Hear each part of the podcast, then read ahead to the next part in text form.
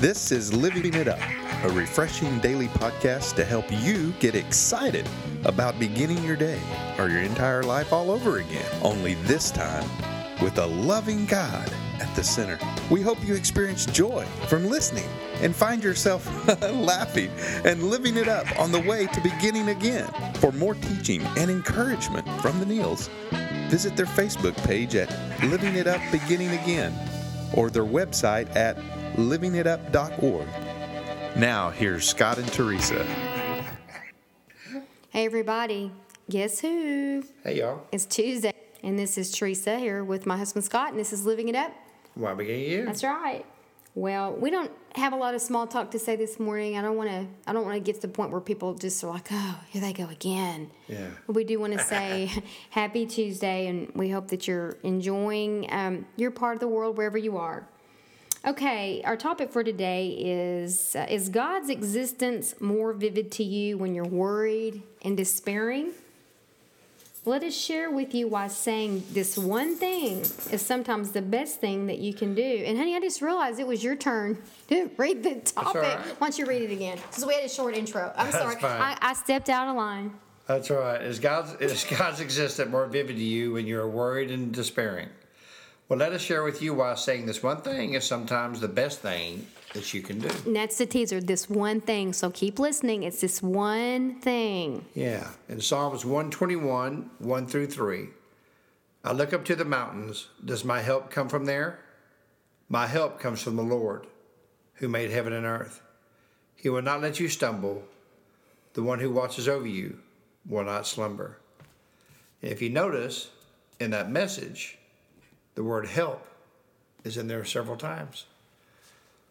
So that one thing, God help me. Sometimes that's all you can say that pretty well sums it up. Now, why are you tearing up this early? I don't know. You know, that just uh just knowing that that's really the only thing that can help. Yep. You know, I mean, God help me. You know, and and and uh, in the Psalms also, Psalms three four, it says, "I cried to the Lord with my voice, and He heard me from His holy hill." Man, He hears you. Okay, and sometimes you just gotta say it, man. You're you're having a rough day, man. You've had a rough day at work, or or maybe at home. You had a, a little discussion, or maybe things just aren't going your way. Sometimes you just got to stop the car or stop where you're at and just look up into the heavens and say, God, help me. I can't make it through this day without you. I got to have you, Lord, every single day. But I'm having a rough one today. And the only way I can get through it is with you. You know what? So many people listening, including us, mm-hmm.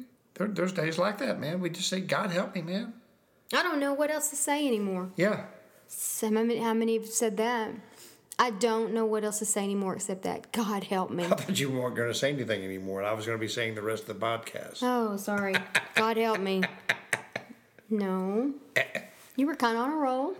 That's true, though. You say, I just don't know what to do. You know? And so, uh, but you know what he does? And his timing is perfect. His timing is not our timing. And man, we want to rush it sometimes when things just seem to be bombarding us from every side. But he knows that perfect time that's going to be just awesome for everybody if you allow him. If you allow him to help you. That's the big thing. Do you allow God to help you? You know, I tell you what, man, when I was uh, um, first saved, I mean, man, there's many times, you know, um, from my past, you know, I'd say, God, help me. Go forward. Please, God, help me. And He did. And He still does every single day. And I am so in love with Him because of what He has done for me in our marriage, with my sons, with my job. I mean, you know, I could look at things negatively all the time, or I could I could focus on things that are positive in our life. We have a lot of things positive in our life, and the most positive thing is Jesus. Well, it like it says in, said in the beginning, is God's existence more vivid to you when you're worried and despairing? And to make a little bit light note of this, I was sharing this story the other night. Uh, a few years back, I was my the car that I was driving was a little green convertible Miata, and it was raining one day, and I was driving down the highway. And, those of y'all that know what I'm talking about, you can be driving, and there can be a car in front of you that can hit what seems like a swimming pool and topple over their car on top of yours. Well, that's what happened to me. And the car in front of me just, it was like someone just dumped a pool right on top of this little car that I was in. And I mean, I could not see a thing.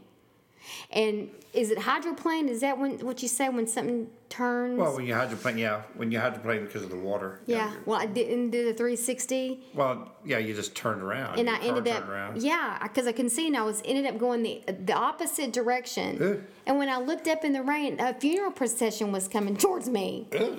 now do you think God's existence was vivid vivid to me at that point Yeah. I was definitely worried and in despair and I quickly I was calm enough to grab the car it was a stick shift too turn that car around going back the right direction and get on the the service road Oh, so the man. funeral procession could go by me now, that didn't make a believer out of me, which I already was, that just reaffirmed it because not only did I, my life was spared, but I actually heard him say, I am not finished with you yet. That's right. And that is the truth.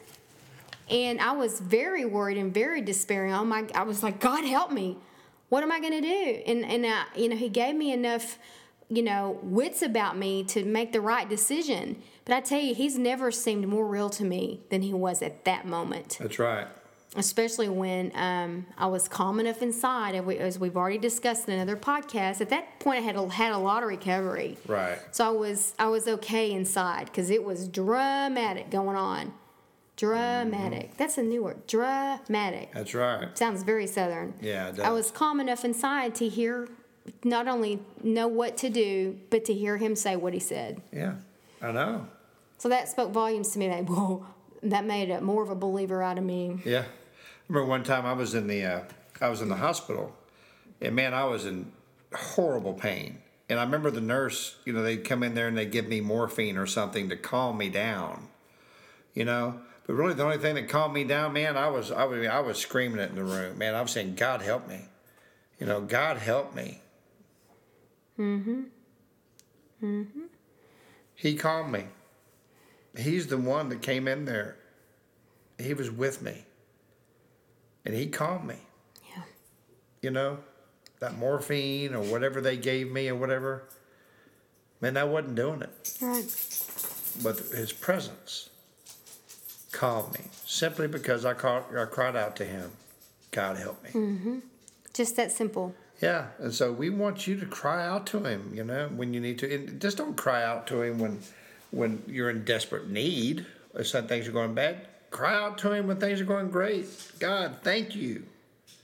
Thank you for all your blessings. You know, thank you for who you are every single day. No matter what you're going through, you need to give thanks to God. And when you pray to him, your prayer should encourage being be glorifying his name. Because he'll answer anything we pray if it glorifies his name. Mm-hmm. Right. but one thing he always wants from his children is for you to say god help me. Mm-hmm. And, and you know, pain is a great motivator. It is When you get to that point to where I can't take it anymore, I roll up the red flag and I say, you know what, God, I I'm done. Yeah. Let the chips fall where they may. You get to that point to where you, you know what, I don't even care what happens because I am such in such emotional agony. Yeah. So be it. yep And the chips fall where they may, and then all of a sudden everything starts being real clear. that's right And I tell you that, like I said, pain is a great motivator. And when God starts moving, after you've reached that point of mm-hmm. I'm sick and tired of being sick and tired, He'll never be more real to you than that. that's right Because you finally, have, in humility, said, "Okay, God, what I'm doing is not working. Not my will, but yours be done. Put- I'm on the Potter's wheel now. Go Yeah. on and have your way." That's right. And honey, you know what? There's people out there that maybe don't know to say, God help me. Because they don't know Him, they don't have a relationship with Him. Or maybe there's some people that have had a relationship with God and walked away, honey.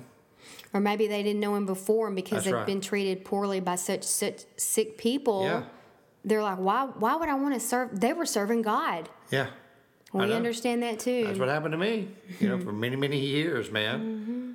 You know? And then, of course, there's people that have been in church for many, many years that maybe just never given their heart to Him. Mm-hmm. And they don't know to cry out to Him in their time of trouble, in their time of blessings. Well, you know what? If that's you, we'd love for you to pray this prayer and start your relationship with Jesus today. Please pray this prayer Lord Jesus, come into my life. I know you died on the cross, you rose on the third day to give me a new life and a brand new beginning. And Jesus, you tell me because of the cross, I ask you to forgive me of my sins, and my sins are forgiven. Lord, I say to you, help me. And thank you for being my Savior. I look forward to living with you starting today and into eternity. In Jesus' name, amen. Mm-hmm. Wow. You know what? What a great topic. And we really pray that we encouraged you. And if you gave your life to Christ right then, please email us at info at livingitup.org. And with any comments, you know, we'd love to hear from you. right. And, uh, you know, let's give another shout out, honey, to Canada. You know, a lot of people in Canada listening to us. You know, we might be in Vancouver one day speaking at a conference. We'd love to see you. And uh, we just we just uh, really really thank everyone who's listening to our podcast around the world. We pray that uh, somehow you're being encouraged by God's word. That's right. Okay, so is God God's existence more vivid to you when you're worried and despairing? That that's true. Don't be so hard on yourself. You're only human, okay? We hope today we were able to share with you why saying the one thing we talked about, God help me, is the best thing that you can do. That's right. So keep living it up while you keep saying, God help me. Well, Beginning again.